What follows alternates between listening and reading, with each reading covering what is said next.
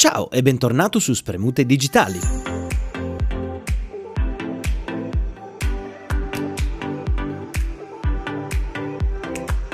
Parlavamo di NFT la scorsa puntata, ti ricordi? Di come nella musica potrebbero dare nuova vita a un mercato che tende sempre di più a posizionarsi dalla parte del consumatore, che altrimenti, facendo gioco forza, si darebbe alla pirateria.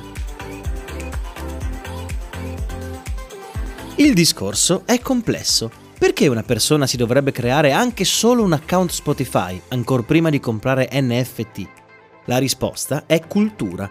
Grazie alla comodità della piattaforma streaming, mista al fattore psicologico di rimanere nella legalità e anche a un ambiente che permea di una cultura di valorizzazione estensiva dell'ambiente musicale a prezzi modici, è nato e cresciuto come il colosso che è Spotify.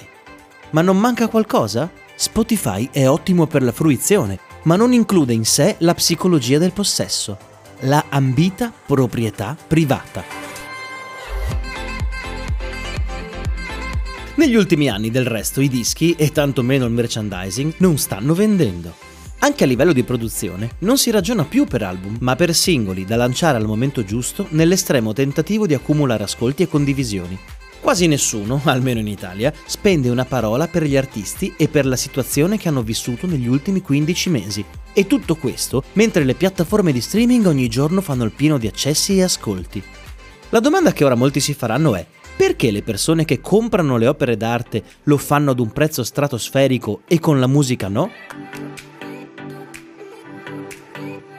Per esempio, i Kings of Leon hanno venduto un loro album sotto forma di NFT a 50 dollari come pezzi limitati e irripetibili.